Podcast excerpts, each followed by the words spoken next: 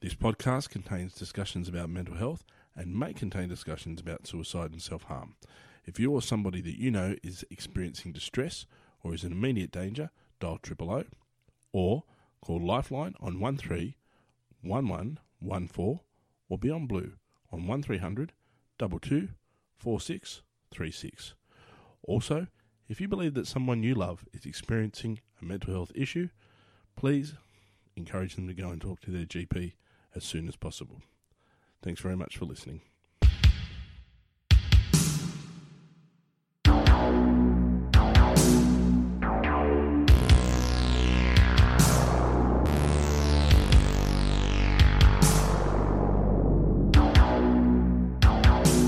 Hello, folks, and welcome to episode 63. How you going, mate? Podcast Adam is my name. And uh, this podcast, for those of you that are listening for the first time, this podcast is about mental health and well-being. And we record this.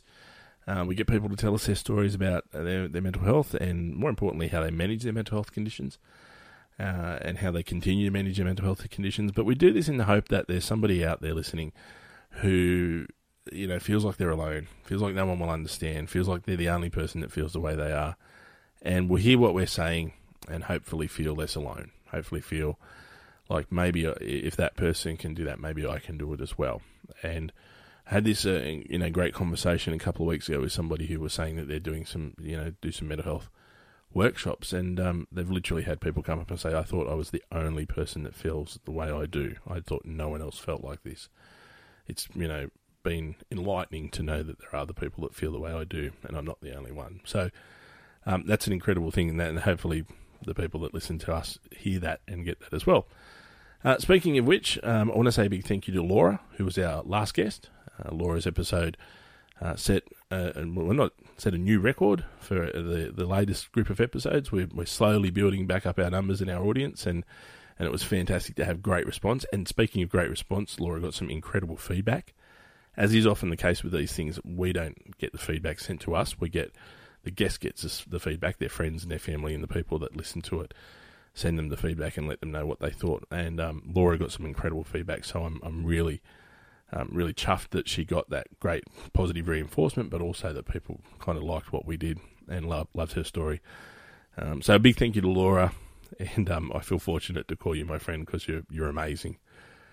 Uh, and speaking of people that listen, uh, we do have a wonderful core group of people that listen all over Australia. We literally these last few episodes have been listened to all over Australia, Adelaide, Brisbane, everywhere, Victoria, just amazing. Canberra, it's brilliant. I, we do get listened to internationally as well, which still blows my mind. And of course, we celebrated our 15,000th listen during the, the last fortnight as well, which is amazing. But we get listened to internationally, and we had Brazil and Germany and Vanuatu. Port Vila is one of my favourite places in the world. So it's wonderful to be listened to in those places and to know that there are people hopefully listening to what we do and relating to it and getting something out of it. So big thank you to all of you that listen, particularly those of you that are listening in Richardson and Ashburn in the US, and uh, of course uh, Saint Germain en Laye in France. Um, that it blows you guys. The people that listen in those places listen to every episode, and they're usually amongst the first people to listen, and that's just blows my mind Thank you so much for your support, genuinely from the bottom of my heart. It means so much to me that you listen to every episode, and I really appreciate that you're out there. So, with that having all been said, and, and we appreciate everyone else as well, um, but we, you know, it's just really cool to know that there are people that are listening every single week, and some of you do, and I know that, and we talk about that, and thank you so much for your support as well. So, on to this week's guest, and this week's guest is Amy, and Amy, Amy's story is incredible uh, Amy got in contact with me. We have a mutual friend. We did a call out for podcast guests, and she got in contact with me and said, "Hey, this is my story. Would you be interested?" And we had a conversation, and her story is mind blowing. Um, she's had this incredible journey with her mental health and her mental health conditions. Um, you'll hear in the episode. I don't need to give too much away at the top, but um, it really, it really is. She, she, when she first contacted me, she was like, um, "I feel like this is a little bit too intense. Should I, should I dial it down?" And I was like, "No, give it to us. Both barrels. We're cool." Uh, it is really because ultimately what this is about. It's not about the really terrible stuff that happened. Ultimately, what we want to do is focus on how you are managing that now. Amy is now seven months sober. She's has this new perspective on life, this new lease on life, which is really incredible. She says six months in the. I, I, think we talk about it in the thing, uh, but she's now seven months sober. She's got this incredible new lease on life. Um, this great new perspective. We think very similar on a lot of things, which was really interesting and really cool to talk to her about. But um, this is very much a story about, I guess, redemption. And she's, I guess, when you think about people who shouldn't have a mental health condition, you know, successful, intelligent, you know, articulate, attractive, funny, you know, Amy is that person. And, um, you know, this is the thing that often stops us from getting help with our mental health conditions because there's almost a part of us that feels like we don't have a right to have a mental health condition because everything else in our life is so good. But of course, it doesn't matter if everything else is so good if your mental health isn't. And and I think that's probably the message at the core of this story, uh, amongst a whole range of other messages. But the story is incredible. The messages are incredible. Amy's life has been incredible. And I just a big thank you to Amy for sharing with us. And hopefully, you guys get something out of this. If you love what you hear, please share it. Please let other people know about it. But most importantly, uh, at the end of the episode, go out and ask somebody how you going, mate, and check in on somebody if you're worried about them. So, without further ado, uh, let's ask Amy the question. Amy, how you going, mate? I'm good. I'm good. I'm um, it's raining and it's lockdown, and um, I'm sitting looking out at my window at a really lovely view of the trees in the rain, and um, things are pretty good. That, it, it's it's oddly um, calming people often talk. People get annoyed with the rain and they talk talk about it being bad weather, and I'm like, mm. there's no bad weather. It's just weather. Yeah, exactly. You know, well, yeah, it's, it's it's just it's different. We've had some lovely warm days, and um and the rain's kind of rewarding in a way. It gives, gives me permission to sort of sit back and relax a bit. I also feel like this weather actually probably more accurately describes the mood of Sydney at the moment. yeah. yeah, give us a reason to stay. Give us another reason to stay inside.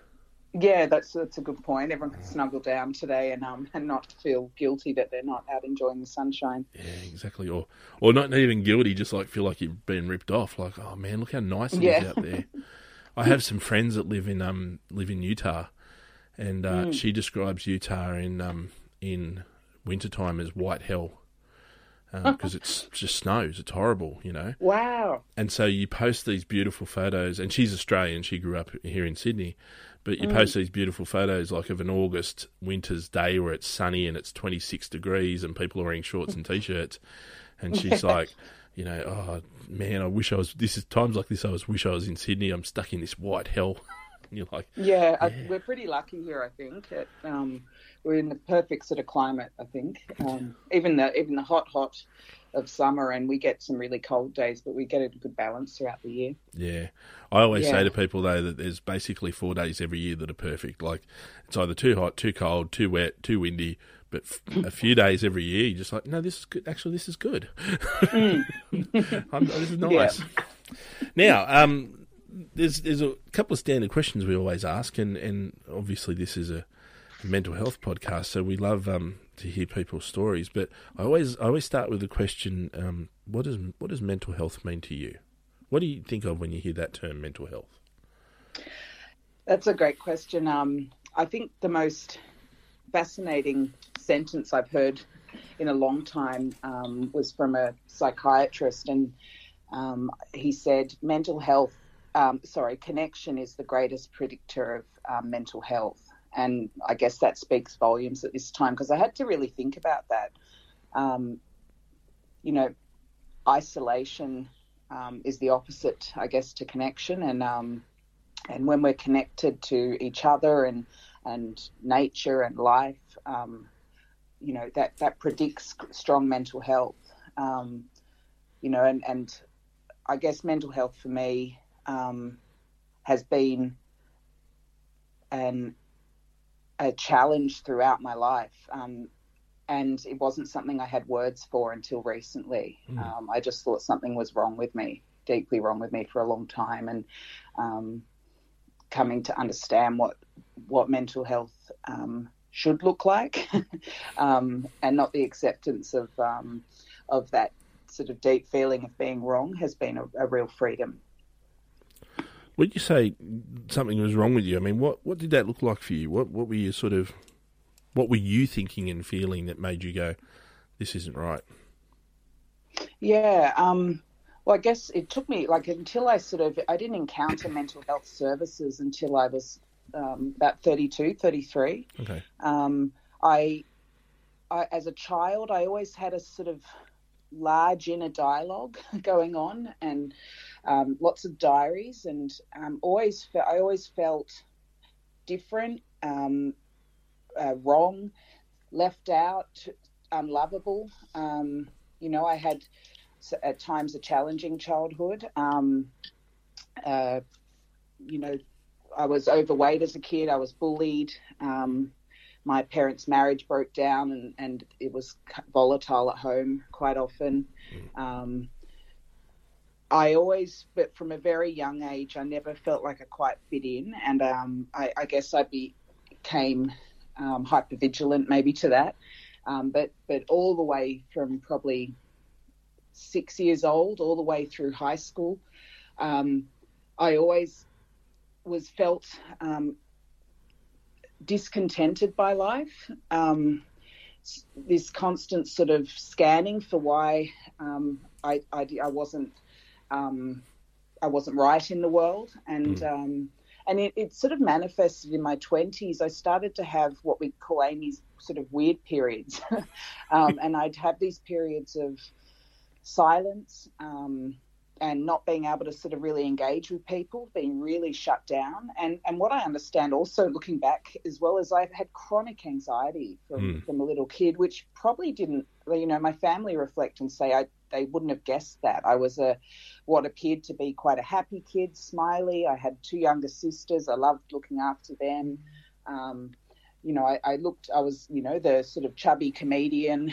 Um, and it, you you wouldn't have known. But if I look back at that internal world throughout the years, um, there was just constant anxiety and, and depression, particularly that started in the teen years, I guess, and, and, and really sort of kicked in later on. But um, yeah, it's uh, it's it's really I think you know The words I heard later in, in um, after sort of contacting mental health services were that um, we can be restless, irritable, and discontent, and, and those words really resonated with me. Mm. And um, it's it's interesting. I was having a chat to someone the other day about sort of um, very similar experience actually, and um, uh, she has some parallels in her stories in that um, she's a and and I hope you don't mind me mentioning this. If you do, we'll take it out. Sure. But um, she's a, a, an alumni of South Pacific um, mm-hmm. as well, and and yep. she was sort of talking about um, a similar experience with anxiety, and and also again people kind of going like, "Hang on, but you are such a outgoing, boisterous woman," and mm. she was like, "Well, that's the that's the the anxiety response, you know." Rather mm. than show you my anxiety. What I try and do is is amplify this other part of my personality to mm. completely mm. hide this anxiety response that I have and this this who I really am, who I really feel like I am. And I was like, yeah, yeah I get that. I kind of get that. I can understand that. Um, was it something yeah. similar for you, or was it different? Yeah, yeah. I guess um, I I feel like that there's um I feel like I spent my life trying to fill the gaps. Yeah. So, um, there was I guess there's a whole topic on toxic shame and that that shame that sort of um, really uh, starts young I guess or started young for me and really informed some of those core beliefs that um, I'm, you know, I remember really, really feeling like I was worthless, um, you know, that unlovable narrative. And so I became really um, like a good actor, I guess. I had many masks, and I was mm. able to sort of be that chameleon that um, that met what I perceived as the need in any relationship or situation. So if that required me to um, be sort of chatty and funny, um, or um, measured and professional, um, I spent most of my time just trying to adapt so that I didn't it's kind of that primal drive to not be left out, you know, the, the straggler on the side of the herd because yeah. I was, I guess, highly sensitive to what made me different. And that came from this place that drove a lot of anxiety and, um, and that anxiety, you know, anxiety in itself is a um, you know, a primal driver. It, it helps us sort of save ourselves from danger. It, it kicks in that um, that sort of reptilian fight or flight system, and, mm-hmm. and so it had it serves a really good function. But I guess for me, it, it was always um, uh, elevated more than I guess the normal response because I and what I've come to learn is I've spent most of my life living in fear, and that fear. Um, drove that sort of that response of anxiety and made me highly sensitive to, um, you know, I've, i remember I always had a real vibe about other people's energy. So if I walked into work and everyone felt it felt sort of off or there was a bad mood, that really affected me. And I'd have to sort of, I'd end, if I didn't have to, see, I've still got the language. I'd, I'd feel this need to sort of lift everyone's mood up so that I'd feel okay. Mm. Um, yeah, I think that's that that anxiety has. Um, I mean, we all. I think we all have it, and the measure, I guess, with mental health is how much it affects your ability to function in day to day life, and um, you know that's ebbed and flowed over the years, but um, but you know, it certainly increased with time. It didn't sort of those coping mechanisms that should kick in as you get older, as you learn to um, sort of get your needs met yourself. Mm. Um, as an adult, as a you know, as a late as a teen, um, that didn't quite happen, and I sort of started to rely on these really maladaptive um, coping strategies, and, and, yeah, it was quite painful. Yeah, I, I love. Um, we spoke last time we spoke. I, am totally on board with the primal driver stuff. I mm. don't think people give it enough credit at all, and, and I guess we're starting to see a lot more discussion around. You know, as you say, you know, 10,000 years ago, that anxiety response served us really well because if we were in a jungle somewhere and there was an animal about to eat us, well, we, we needed to be able to respond to that and get away from that. Um, mm. You know, the model, modern equivalent is, is you know, we, we're constantly being sort of triggered by some sort of anxiety response, whether it's a, you know, some sort of perception of danger, where even if it's just, you know, a discussion at work with your boss about your workload, you know, there's still that reaction. Mm. And, and we're mm. constantly living in that state of, you know, ultra hyper awareness, um, yeah. which has to has to have an effect on us at some stage. And and and yeah, I'm really big fan. And I mean, you know, if we in a very simplistic term, this is me kind of doing a bit of voodoo kind of psychology, but you know, I suspect that's why we're taking drugs and alcohols and gambling mm. and whatever else we're doing to try and shut out that anxiety response because we, you know, we don't know, as you say, we don't know how to do it. So we do all mm. those other maladaptive things. Mm, mm. Yeah, yeah, I think that um, that the discomfort that like when that primal, I mean, from what I've learned from being in treatment now for about five years, that when that primal sister system kicks in, it it shuts down a lot of core systems in the body as well, like digestion, all the sort of center stuff, the, the mm. frontal lobe in the brain that does all that sort of executive planning for us. It's you know laying down memories and organization and um, and and feeling, and it kind of just pulls all that back. And um, you know, I I kind of think it's correlated to those weight issues as a child. I always had gut problems, stomach issues, and um, and I think you know, when you're constantly in that, you've got cortisol pumping around all the time. Mm-hmm. Um, it makes us really unwell. And, I, and, you know, it's not a topic that's unfamiliar, I guess, which is great these days. That discussion of, um, you know, um, too much anxiety in society, and and you know, our bodies are not not trained to have that much um, th- those as many triggers as we do today. And of mm. course, we could probably talk for hours about social media and television and mm-hmm. all, all those sort of topics. But um, but yeah, I think it's um, it's really misunderstood, and and ang- sort of untreated anxiety often leads to depression, and um, and you know I think depression's still kind of misunderstood too. You know, particularly clinical depression and what mm. that looks like. But um, yeah, and of course, you know, I said that's you know part of my story is engaging with um, drugs and alcohol over time, and I didn't understand what it was doing for me, um, which was sort of trying to numb. And, um, you know, I, I, didn't just numb the bad feelings, I numbed the good, and it left me more detached. And I guess going back to that saying, the greatest predictor of mental health is connection.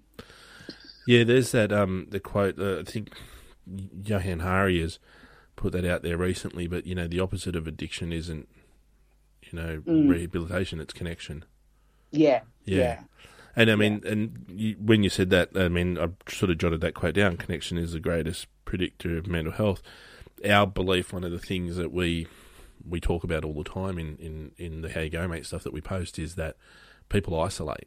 You know, people mm. isolate when they when their mental health is poor, and and uh, you know, it, it, almost might be like the wounded animal trying to protect itself a little bit, but you know, we mm. isolate for a whole range of reasons, and you know, if you haven't spoken to a mate for a couple of days, or you haven't, you know, normally you hear from someone every every other day, and you haven't heard from them for a while, um, mm. to give them a call because it, there's a very good chance, and even a conversation I had with our mutual friend Nath, who's been on on our, uh, show a few times now. Mm. You know, even that thing where he he talks about um, the people that he sponsors through AA.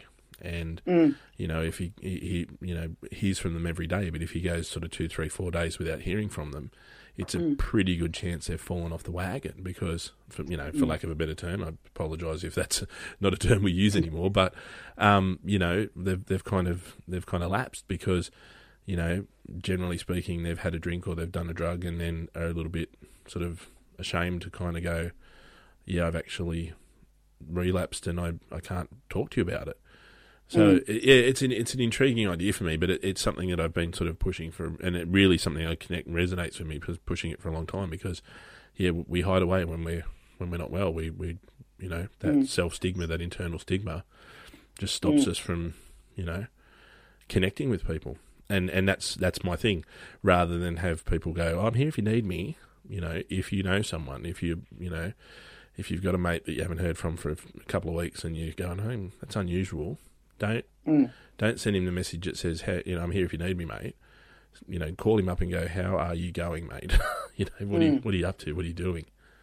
Yeah, yeah, yeah. That's um, yeah. I guess as Nathan shared that one of the first things you do when you get into recovery from drugs and alcohol is um, get phone numbers and start to connect with people, and it's a really good indicator of how you're going. And it's it's one way you can catch people before they lapse is to sort of do that kind of check in. Um, and I'd say that about normal mental health as well, and, and that sort of declining is um, sort of, I mean, the, the rooms of AA and NA um, give us that structure of sort of staying in contact, is why meetings help. Mm. Um, because it sort of keeps you, even if you know, we we often say um, if you're not feeling like going to the meeting and going to a meeting, that's the time to be going. You know, mm. that's um, that's it's really important you do it anyway, and just um, and sort of sit through that discomfort because it's I think that's the challenge with all mental health. It's sort of being able to identify I'm I'm uncomfortable, something's wrong, and mm.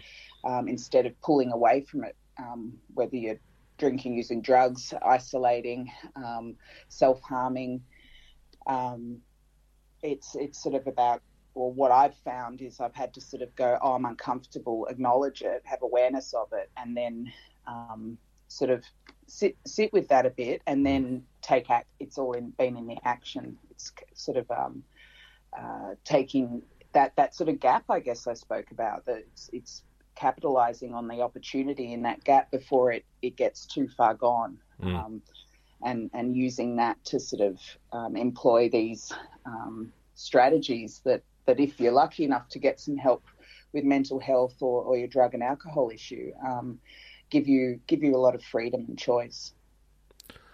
So what um, you talked about maladaptive, you know, coping strategies before, and I guess we'll we'll, we'll segue this into what led you to SPP. What What? Because the, there's a story here, and I know it, and I'm, you know, as much as you want to share, go wherever you want to take this. But um, mm. what what was the what what was the point where you kind of went, all right, this is it, got to go, let's let's get some help here. Um, how long do you have? Um, about, no, about forty five more um, minutes. look, I, I, I guess um, you know I'll I ended. I actually ended up in Northside um, Clinic, yep. uh, which was at Greenwich at the time. First, um, that was my first sort of contact with um, sort of a formal mental health services, and um, actually, that's untrue. I was in hospital in the days before that after um, uh, a suicide attempt of sorts, or, or, or sort of strong suicidality. Mm. Not, you know, almost an attempt, I guess, and um, and that led me to being um, going to Northside, and six months later I went to SPP, and both of those um, rehabilitation sort of programs have been life changing. Um, and I guess what led to it was um, I, you know, without going through a whole life story, I was suffering from um, the disease of alcoholism and addiction, and, and my mental health was had deteriorated to a point at which um, my usual coping strategy at the time, drinking and um, and some drugs, was was not working anymore, and um, my life was in danger. And mm. you know, I was a normal kid who, you know, I started sort of drinking at 14, like most of us do, but mm. I mm-hmm. was. Um, I remember being almost fearful of the loss of control, but um, but sort of unable to also stop. And then I began to like it. Um, and I was always, I guess, a binge drinker. Um, I dabbled in some party drugs at sort of 18, like we all do, I guess, or most. maybe that's um, that's uh, not a sweeping statement, but like some of us do, I should say. Yeah. Um, and that didn't really stick. I remember feeling really um, it was a, probably only about six month period, and I remember feeling a bit scared because you know the, the way I'd feel after I'd had drugs in the days afterwards, I always felt really, um, really, really, really depressed, and, and that that feeling really frightened me. And mm. um, you know, I I, uh, I met my, my ex husband at Scruffy Murphy's when I was nineteen, so that probably speaks volumes. But my twenties, like like we all do, like yes, of course. um, and uh, yeah, I my I think my marriage, which I got divorced at about um, 31, um, I think my marriage held my drinking at bay a little bit. The need to sort of um, show up in my life. I had a decent career. Um, you know, I'd had study under my belt, and um, when when I got divorced, I kind of um, took the cap off my responsibility to to it, it, took that lid off my need to be responsible to someone else and um and my drinking you know became less like well still binge drinking on weekends but I started to drink more daily mm-hmm. um, and I also tried cocaine for the first time I was reliving my 20s I think and um, I'm kind of grateful for that because the cocaine brought me to my knees really a lot quicker than maybe the alcohol could have kept me um, away in you know from from help for a lot longer I think but um, mm. cocaine made me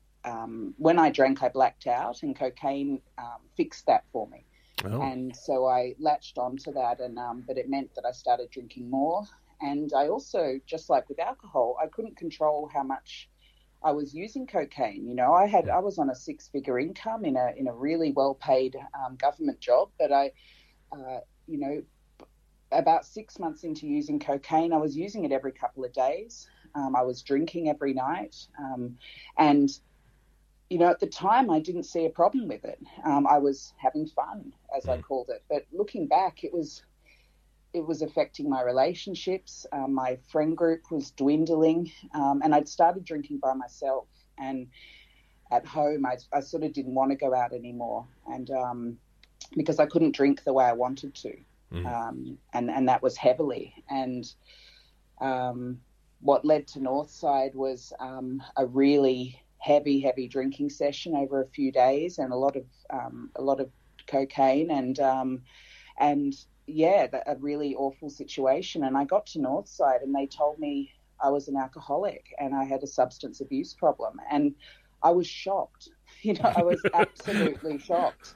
Um, I kind of thought I was going in there for some mental health help, and um, yeah, yeah, it, I spent sort of six months in that. Um, six months, sorry, six weeks in in Northside first time, and um, I learnt about the disease of alcoholism and um, and how it played out in me. I was also diagnosed with borderline personality disorder at the time, uh, depression, major depression, mm-hmm. um, chronic anxiety. Um, you know, a few little labels there to help me yeah. better understand the way I the way I functioned in the world and why. Um, but it's taken it took a long time to start to digest what that really meant, and I guess my natural um, I naturally lean to sort of trying to learn all I can in order to fix a problem. You know, I, I really I took six months off work um, to sort of focus on recovery, get myself mm. better, and and move on and get back to work and move on with my life. And it, you know, as I've spoken to you about, it didn't quite turn out like that. But at, at about six months clean and sober um, through the support of um, doing a Northside Day program and attending meetings of AA and NA, um, I, you know, I got to that sort of miraculous um, sort of goalpost in recovery, and, and I decided to go in and work on some of my, my trauma stuff at, at South Pacific, and mm. you know, it was a radically um, fascinating experience, I guess, sort of understanding. But I still had that problem in that early recovery of not quite understanding why, why this had happened, why I felt this way, and I had that real attitude of I'm going to learn all about this mm. mental health stuff and this borderline problem and this depression issue and this alcoholism issue, and I'll, I'll, I'll you know learn how to fix it and I'll fix it like a hmm. car. And yeah. um, and yeah, that that didn't quite happen, but um, but I think without um, access to services like that, it would have been really hard to sort of pull that in. It's an interesting perspective to me as well because um, I think a lot of people, when they get those diagnoses and they hear all those terms, you know, they the problem looks overwhelming, so they almost back away mm. from it, where they go, "Well, I, I, can't, I can't possibly fix any of that. You know, that's mm. all too bit too much." So, to, and then I guess what I kind of was thinking and where my head went when you were talking about that was that that idea of like, well, you know, the happiness is a destination. You know, recovery is a destination. I'll I'll fix this, and mm. then I'll get on. You know, I'll get in front of it, and then life will be back to how it should be.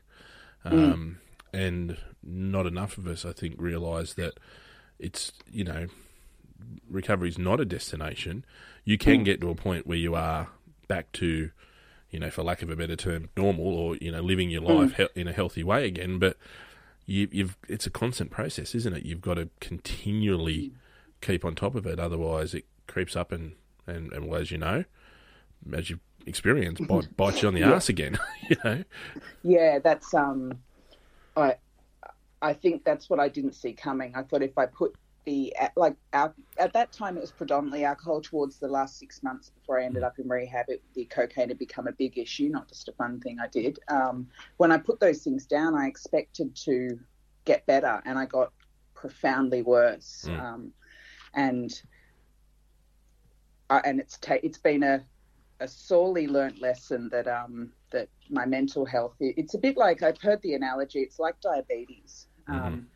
In the sense that I have a disease that's um, chronic, incurable, and fatal. Um, though you know those three words were really hard to process because I wanted to fix. I, you know, I didn't sort of believe it for a long time. I sort mm. of thought I can fix this. You know, there are tools here. I can address this, fix it, and move forward. But mm. it's like diabetes in the sense that I need to take my insulin every day. I need to take. I need to have a program every day to treat this disease. And mm. if I don't implement that program, I get unwell again. If I don't have my insulin, I, um, you know, my sugar levels will go up steadily, and I'll eventually, you know, through a lot of harm and losses, I might lose a leg to gangrene, I might um, start to have heart issues, um, and I, will become quite unwell and eventually die. And um, and that's a hard pill to swallow when you, you know, you usually don't rock up into rehab feeling good about your life. Um, you're, pretty, you're usually in a pretty bleak place, and I guess the difference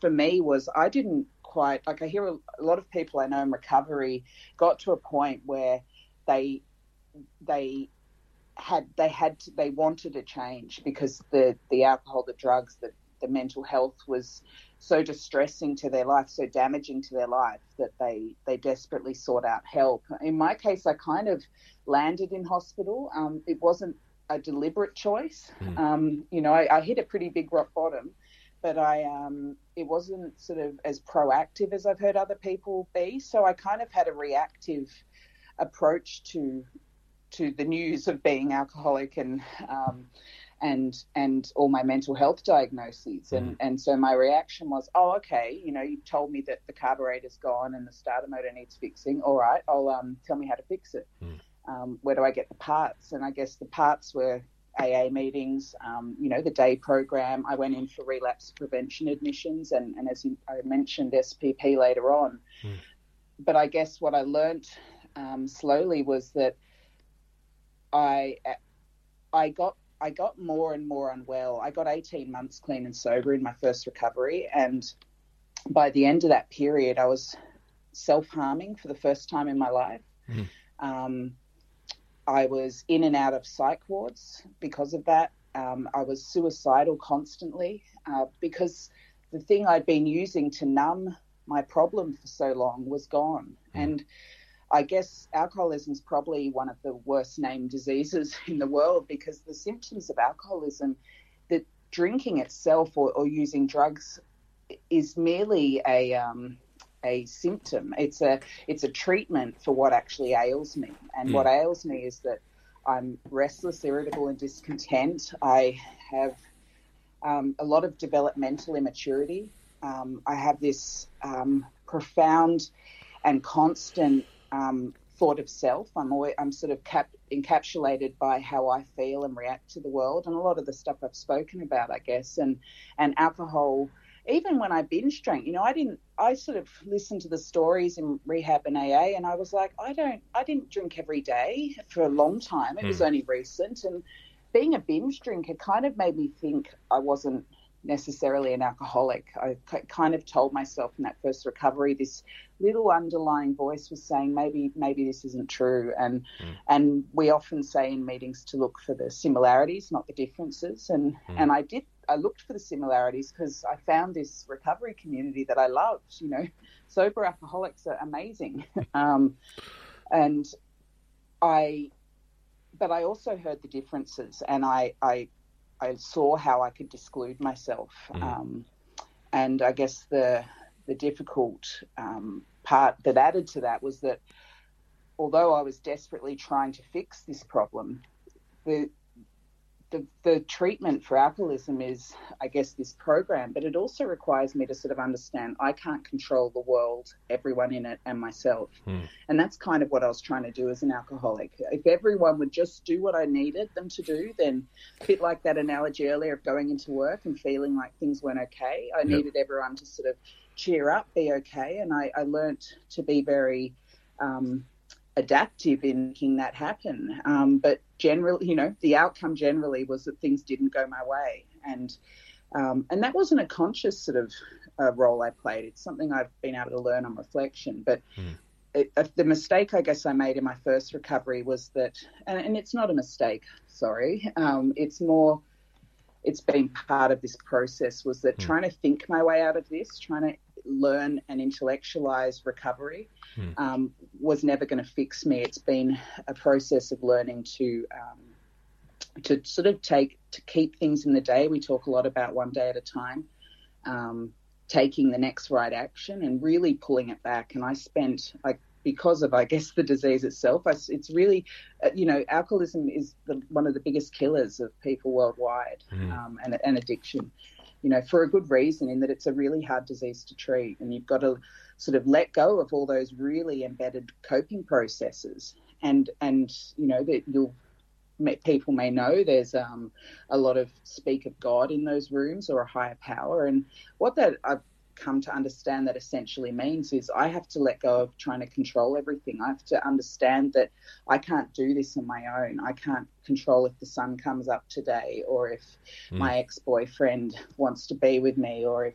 my friend didn't come to the party, you know, and all those little factors in life that made me constantly feel different and separate and clamour and attached to needing to be um, accepted and, and loved and um, you know, I, I, had a relapse and I, um, it was on the back of being made redundant, you know, which um, from, you know, this job I desperately loved, but I also desperately clung to that job as part of who I was. You know, mm-hmm. I was acceptable in this world because I had a good job, because I had a, uh, I'd had a home that I'd um, bought and owned and um, all these things outside of myself that made me think I was a functioning person in this world. And it, it uh, when I lost that job and I realised I was so mentally unwell at the time um, with the self harm and suicidality, I knew I wouldn't be able to get a job at that level again. And and through various circumstances, it led to a relapse. And and part of that was that I'd stopped doing the work in the program each day. And you know that that relapse kept me um, out for six months, and by the end of that, I was a very sick, sick young woman. I, mm. um, I, I often say that I felt I'd lost my humanity because I kind of just gave up on life, and I really threw myself into the fire of, of my addiction and alcoholism, and and I was unemployed. Um, I'd had I'd sold my apartment. Um, I was living in a pretty crappy flat at the time, and and I you know I didn't leave the house for the the, last three months of that relapse. Um, I was drinking three bottles of vodka a day, using you know probably ten grams of cocaine a day, spending my um, my payout for my job. Mm-hmm. You know I remember getting that payout and thinking oh, I could buy another house with this, and a little voice in my head was like you won't be buying anything. And mm. I, I kind of there was this. There's always been this sort of subconscious that knew that wasn't going to happen. And and one of the best things I heard at Northside the first time, which I didn't understand yet, it was a wonderful man who worked there, Andy, um, uh, in in drug and alcohol, and he said that the greatest the foremost strategy of alcoholics and addicts is deceit. The deceit that flows out mm. to our family and friends and uh, employers and loved ones as we try and protect that thing we hold most dear the alcohol, the drugs, the, the, the, that deceit that helps us continue to function in this world without having to stop what we what we need, um, our medicine, and but more so the deceit that flows in as we lie to ourselves about what the drugs and alcohol are doing for us, not mm. to us, and that that line has been um, something that's taken me a long time to understand. The lies I told myself, you know, I'd convinced myself um, of of a lie well before I told you about it. You know that I came to believe those lies. You know, yeah. my drinking wasn't that bad. Um, oh, that you know that blackout um, wasn't as long as I thought it was. I didn't have that outcome. I, I lost my job because of X, Y, Z. Um, it wasn't something I did. Mm. Um, that horrific shame that comes with abusing drugs and alcohol uh, and the actions that happen um, is is easily sort of coated with this um, level of deception that I, re- I, required to still function. And uh, I, I ended up going to a long term rehab. Um, I was in rehab for about a year, and that was a really difficult process. I was in a very different um, environment with 140 um, other adult at Alcoholics and Addicts in this particular rehab up up on the Central Coast, and um, unfortunately, I, I I came out of there and I relapsed again, and, and that last relapse saw me, you know, I picked up um, hard drugs. Um, IV use of drugs mm. and um, and in particular ice, mm. and because um, I was in a lot of pain and, and that year in rehab, I, I can realize now what I'd lost my job, I'd relapsed, and I lost my recovery community. Um, I'd already lost my old drinking buddies, so I was very much alone when I went into that rehab. And and in in that process, I kind of felt like I lost the rest. I was away from Sydney, away from my home. Mm. Um, it was hard for people to come and visit, and I felt like I lost my family and everything else that I guess I clung to to make up my identity. And I remember feeling um, very much like I was no one and nothing, and I had no place in this world and nowhere to go. And um, and you know, my mental health really deteriorated again. And um, when I got out, I, I I drank the day I got out, and I had a suicide attempt. I don't remember. I woke up in a paddy wagon, um, terrified. I was in there for five hours, and no one came.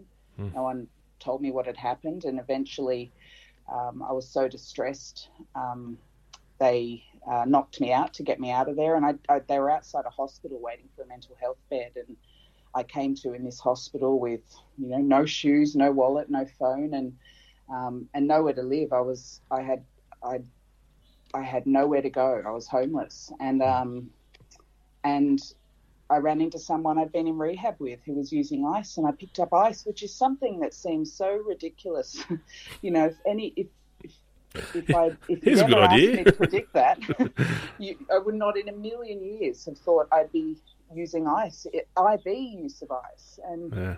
um, and from the first time I used it, I, I didn't like it. I remember thinking, this what is this? Um, it's crap, you know. Mm. It didn't, and but I couldn't stop from that very first use, I could not stop, and um, and my entire sort of life fell away. I lost, you know, I lost every sense of who I was, and and I, I was. It was like a slow death. I was, I was, I didn't want to live anymore, and I just threw myself into this really frightening world of, of ice use, and um, and it took a year for me to get get back, and and I'm, it's a miracle that I got out of that alive. There were so many situations, car accidents, arrests, um, dangerous people, really sexually violent um, mm. world to be in, um, as well as physically violent and, and emotionally violent. Mm.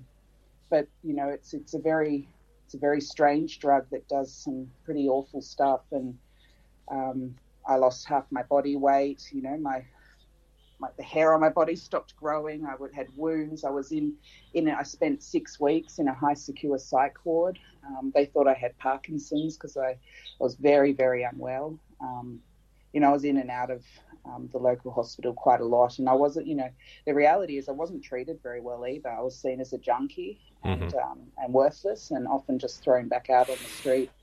Um, you know, that's where I can really appreciate the fact that I got help in those early days. I had somewhere eventually to come back to um, because I'd, I'd had enough money to have private health to go to a go to those rehabs in the early days. And um, my experience in the public system was really, really bleak. And I was living in a community on the coast that had high, high drug use. So I, I, I empathise with the hospital system. They saw a lot of violence and, and really awful um, situations because of that community. So I, I can understand why they, they had that um, the difficulty in, in addressing those those issues. But um, it was a pretty bleak time, and I'm really grateful that I got out. Like more than great, I have I'm alive. that's that's the starting point, and um and I have a life today. What um what got you out? What what what was the was it a single point? Was it a series of events? What actually got you out of there? Um, about six months in, um, I got arrested, which was a, a, a, first for me in my life. Mm-hmm. Um, growing up, my best friend was a detective. I certainly wasn't on the that side of the tracks. Mm. You know, I I got arrested and um, and I got charged with some pretty serious stuff, and that that initially got me clean and sober for a little while, a couple of mm. months, mm. and I tried from my. I was living in a really rundown caravan in a really rundown caravan park um, on a freeway, not nothing lovely on the beach, um, and everyone around me, everyone I knew was a drug user, mm. um, and I tried to sort of connect back with some of my recovery community in Sydney, but um, but it wasn't it wasn't very easy or successful, and I don't. I, my spirit was pretty broken, and um, and I relapsed again, which, you know, it tells me the strength of this disease. I was on bail, and I picked up. It, it could have landed me in prison, and, and I'm I don't think I would have survived very well in prison. Um, uh, and I ended up in a my that living situation fell apart. It got much much worse after I picked up again, and um, and you know I ended up in a really horrific living situation, um, and and then no living situation. I um, I ended up pregnant to a really violent, nasty person. Um, I ended up homeless. Um, my car, and everything I owned had been stolen. I had I had nothing really left mm. except mm. the clothes on my back. My car was gone. Um, my you know my bed was gone, and um, and I needed to to sink or swim, I guess. And it mm. it um I didn't you know I don't remember. There wasn't a point where I decided I want recovery. I'm going to find it again. Then I kind of just a friend called me and I sort of filled her in on what had been happening and um, and she offered me a room in Sydney. She she was a good friend I'd met in recovery sort of four years earlier, and um, she said come and stay with me, and and it gave me somewhere to go. Um, and at the time, I hadn't like it didn't I was in such dire circumstances um, that I it wasn't about recovery. It was just about getting to safety, kind of. Mm. I hmm. guess we you Surviving. learn to be a good survivor in that world, but mm. um, but I sort of run out of um, run out of moves, and you know I was facing getting an abortion. Um, I tried to get, um, I got sober initially with the pregnancy. You know, my adult mind told me that would be a good idea. Hmm. if I have a baby, that'll save me. Mm. And um, and in getting clean and sober, I, I, I, I, it suddenly occurred to me about two months later, what are you doing? Like, I, I must, you know, the insanity that came with with that thought process, and I, it was a really difficult decision because you know I'm at this point I'm 36 and I've divorced. I don't have any kids. Um, I'm unemployed. Um, I'm a drug addict on the streets of the Central Coast, and mm. um, and you know my best thinking at the time said, "Have a baby. That'll change your life." you know, mm. maybe there's no good time. You know, I spent half of my marriage holding back on having kids because I didn't want to bring them up in a difficult marriage, and suddenly that that was my best idea. And um, I'll, I'll, always remember a one of the lovely um, women who lived downstairs, who you know was in the same bleak situation as me, said it, her best advice was use drugs. If you use, you'll know if you want the baby. And because um, I wasn't going through with the abortion, um, and I don't, you know, I don't really know why, but um, but I heard. I heard some wisdom in that, strangely, and, and I did, and it led to some. It was not good. Mm. led some really um, in the next couple of weeks, things went from horrifically bad to absolutely, absolutely worse. And um, I, yeah, I made it to Sydney. I got a very horrifically traumatic abortion, and um, you know, it's hard to share this stuff, but hmm. um, that's what it took.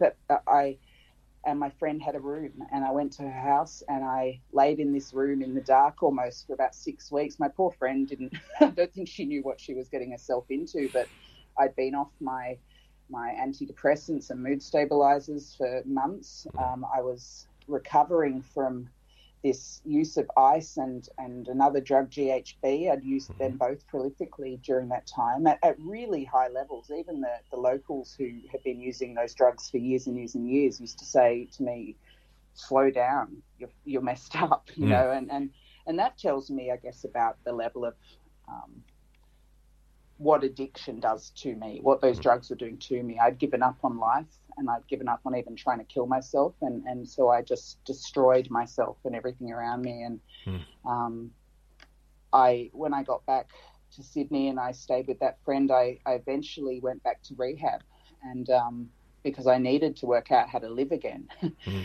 and um, to have a, a, routine in my day. I just uh, it, that same feeling of I have I don't know what to do like this real feeling of I, I have no idea what to do. How do I move forward in life?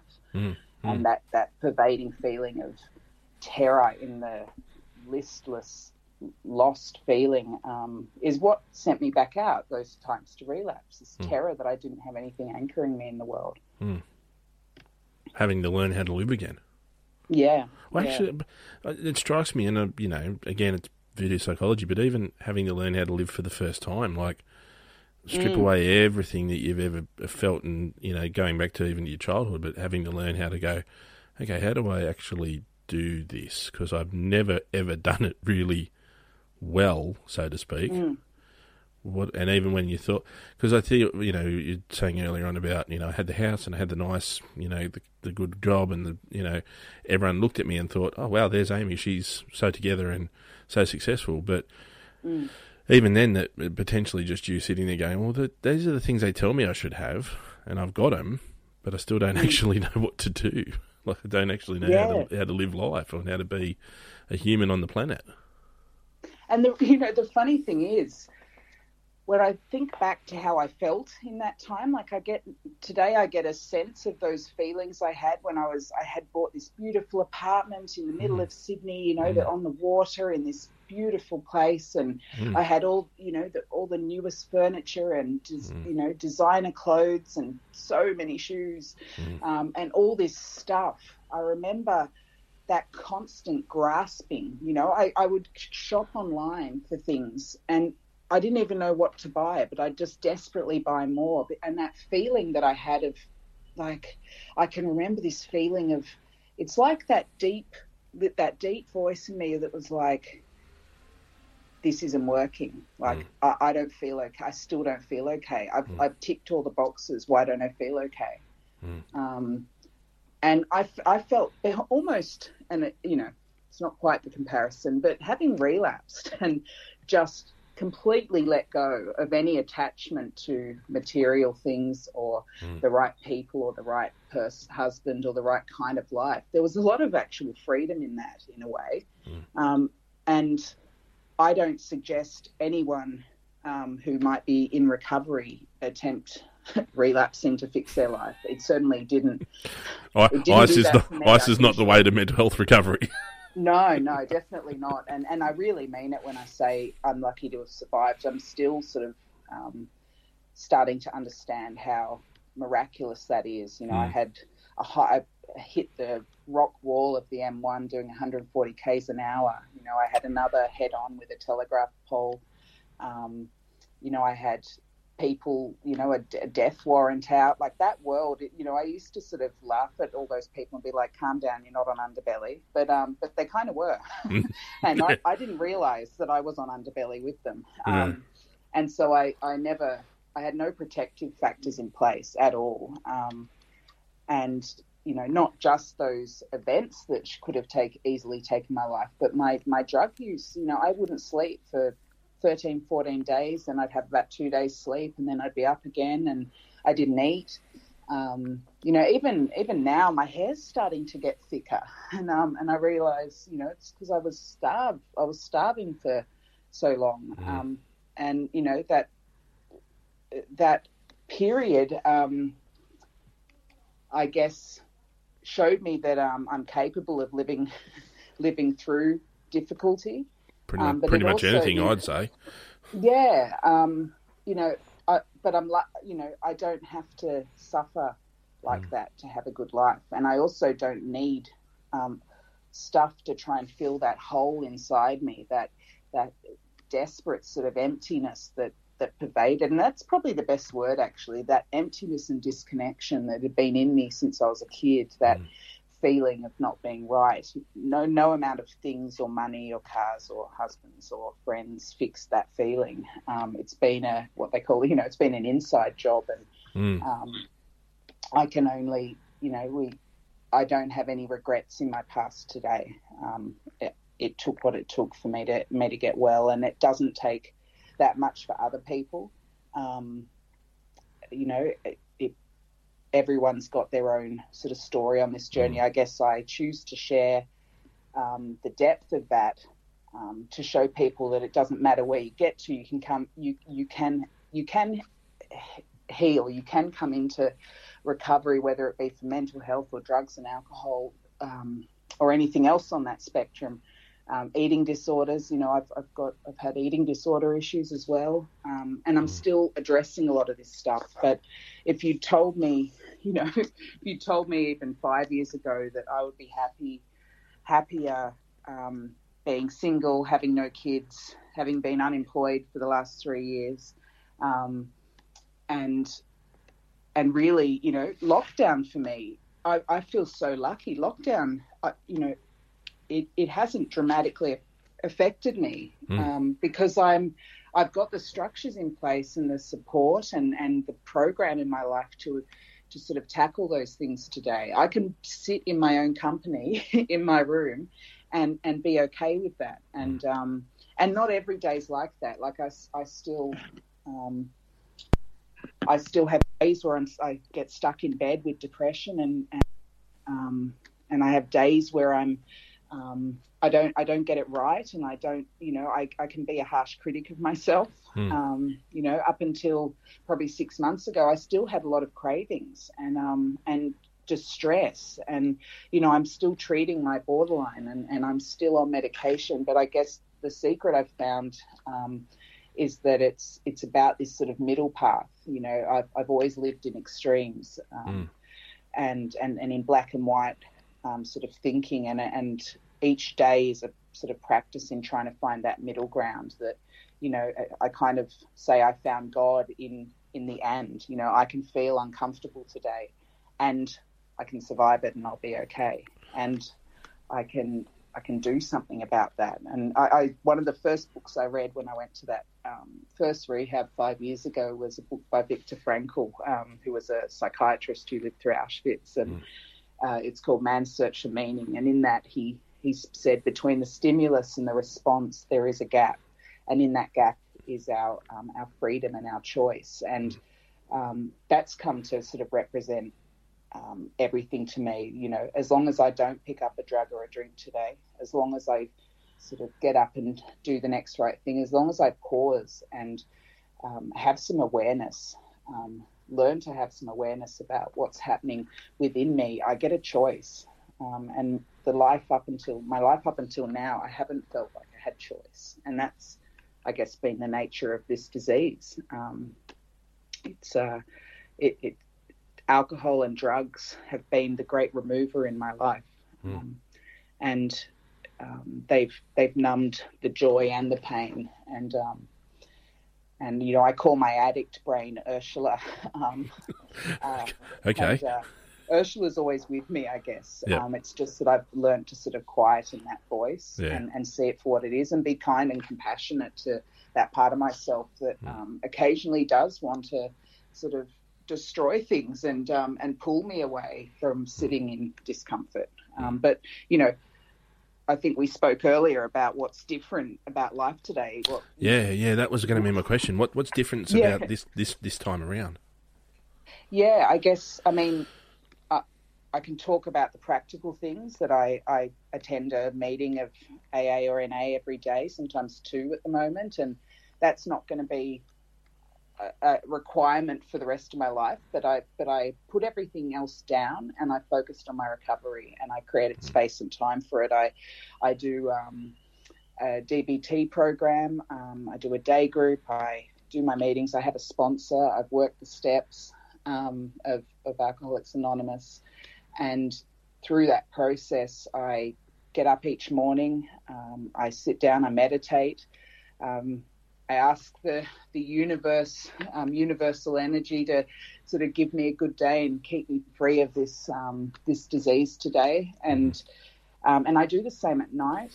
Um, I sit down and meditate and have some deliberate time and space with myself, and um, and and I I connect with people. Um, you know, I connect with them through my meetings. I can I I call people in the program. I call friends. I make a couple of phone calls a day, uh, and that helps me be other focused. And um, and that's been the big measure, I guess. Is um, I've always um, wanted to be of use in this world and help others, and um, and I've been so trapped within th- these illnesses that I haven't been very effective in that. But today, I just take I make sure that my actions, each each of my my actions are the ground on which I stand, and I think that that was the difference this time is I just started to take some of the actions um, and not reel in the discomfort of, of, being clean and sober. I sort of had some radical acceptance of um, I'm not going to feel okay.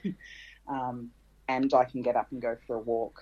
Um, and some days I won't do that and I, I will feel bad. Um, I think the fear, that fear that I spoke about earlier, has, has kept me away from that. And, you know, life's different today. I can sleep.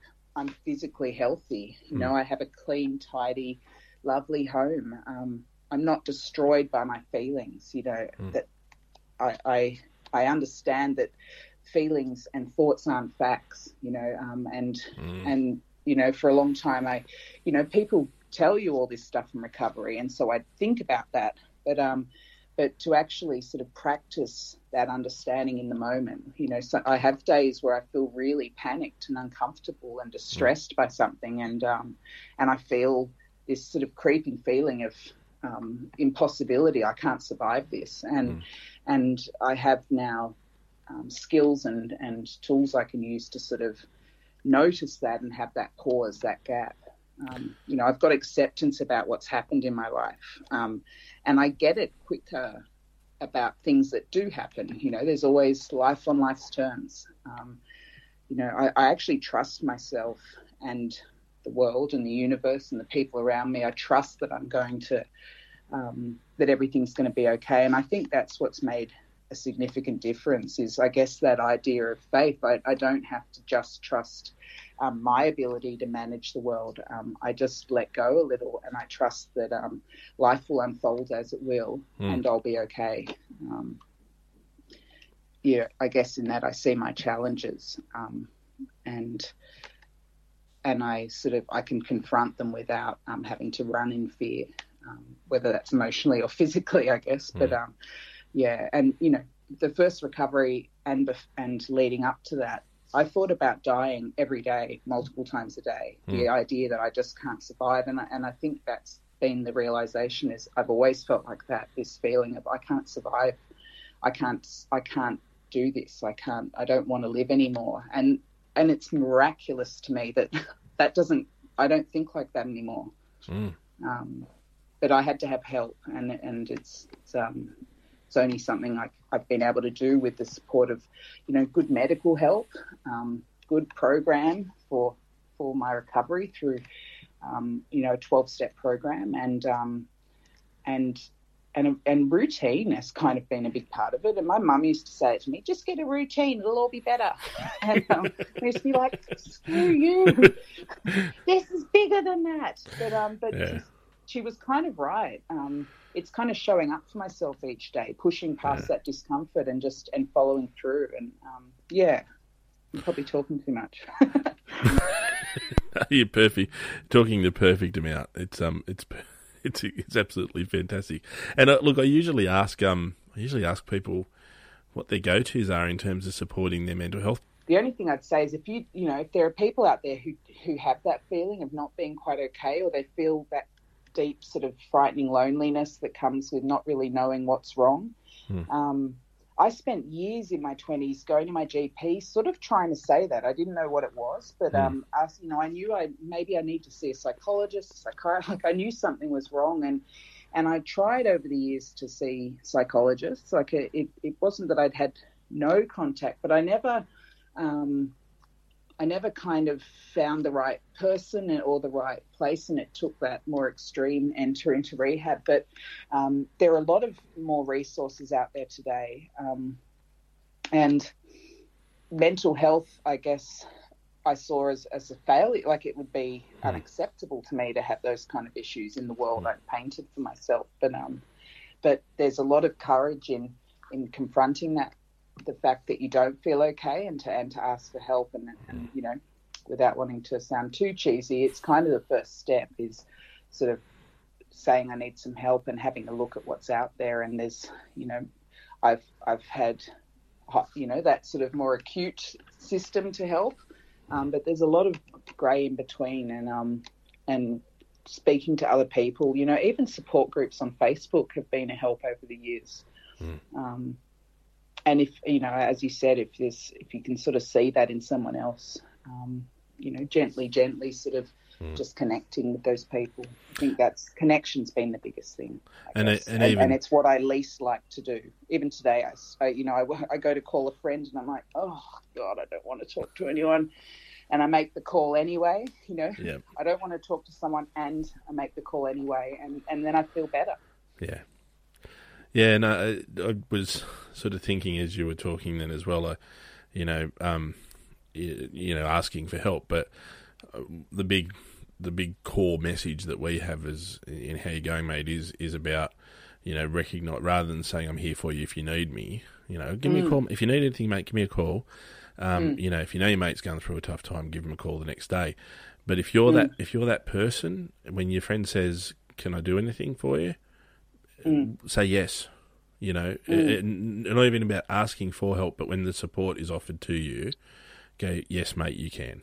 Um, and and for someone like yourself, if you're saying that to someone, can I help you? Can I support you? Um, I think you probably have experienced just about every single way that a person can be supported, both negatively mm. and positively. Um, mm. If if it's out, if you know, you've probably forgotten more about seeking support for addiction and mental health than most people will ever know. So, you mm. know, I'm, I'm pretty sure you'd have a few really good ideas and yeah. a few really good. Yeah, you could try this and don't do ice. mm, yeah, because that's yeah. not the way to mental health. You know, stability. That's not going to help you at all. Exactly. Yeah. I think the hard thing is it took me a long time to see something was, you know, that there was actually a problem that I wasn't just dysfunctional or, or um, you know, just a useless person. Um, Mm. but uh, yeah, there's there's been a lot of people who in in this period, I guess, who have asked, you know, tried to offer help, and I often haven't wanted it. And I Mm. think, as you said, that that kept I didn't know how to use that help or I Mm. let it in. Mm.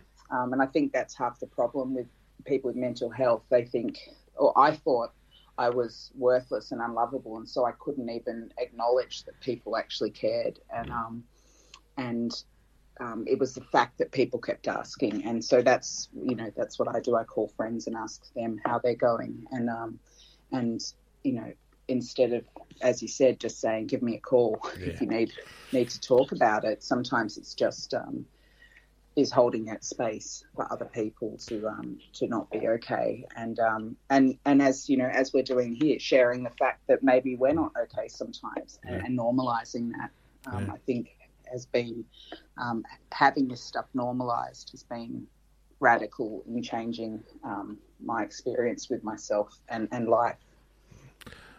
I, I, I, listening to you talk, and, and I, I'll ask you this question rather than t- tell you this is what I think. Do you get the sense that just hearing you sort of talk, you know, that, that first stint in the Northside Clinic where you go, all right, six weeks, I'll just go in, sort some stuff out, take some time off, we'll be good. Do you get the sense that your recovery has taken this long and you have relapsed this many times? And I asked you off air and we kind of touched on it, you know, what's different this time. Do you get the sense that you it took this long because it just needed to take this long?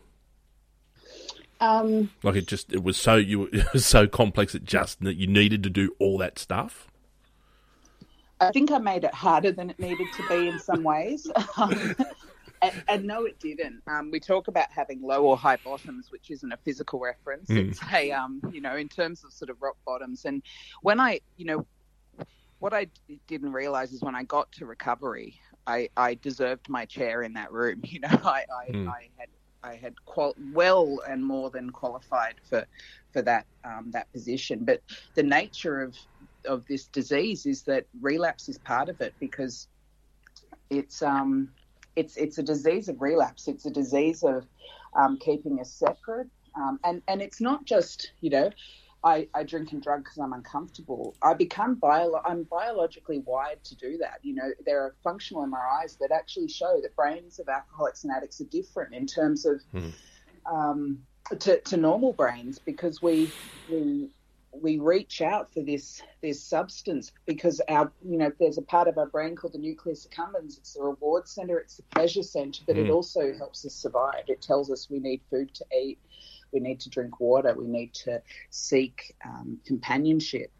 Um, it, it's the survival part of the brain, and that that part of the brain gets hijacked, and it tells us that drugs and alcohol are what's primarily important. Um, you know, the dopamine hit you get from ice is 1200% higher than what you might get from the best day of your life, you know, the best meal of your life, the best falling in love. It's it, that, and you that tells your brain I need I need this to survive. Alcohol's about 300% more. Um, cocaine's about 600. There's a literal biological part of this disease that, that keeps us in it, and that drive.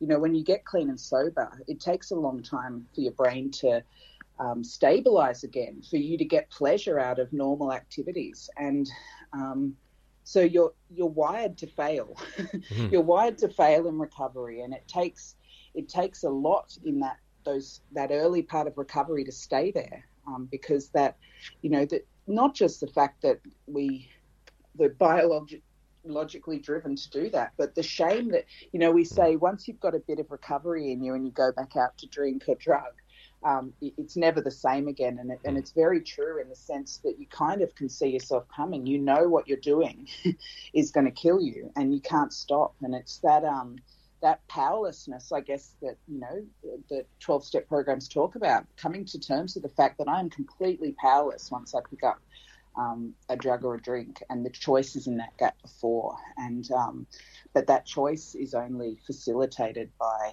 um, engaging with help. Um, it's it would be very unlikely you'd be able to do that on your own. um, on your own power. And um, uh, yeah, I guess to answer your question is um, I don't I don't think it could have happened any differently for me. That was just the nature of my disease, and there's no guarantee I'm going to stay clean and sober. You know, if I start to think I'm doing okay and I step away from those things that treat my disease, I'll relapse again. It's mm. guaranteed. Mm. Um, so the secret is just keep working the program. Yeah, and that that idea of one day at a time. I guess you know in before recovery, I was very much about okay, what's next? You know, mm. um, how do I elevate my life to the next level hmm. because mm. everything sort of gets a bit grey and dull um, and doesn't doesn't feel that sort of emptiness and and you know it's miraculous today i'm like i've got today i have i have some plans of course but I'm, i do not cling to them mm. um, you know i i live in each day i make the most of the fact that i get another day on this planet Mm-hmm. Um, I try and be of use in this world and help other people as my prime. That's my primary purpose in life is to to be of use and help other people, and and that's a very core part of recovery. Um, mm.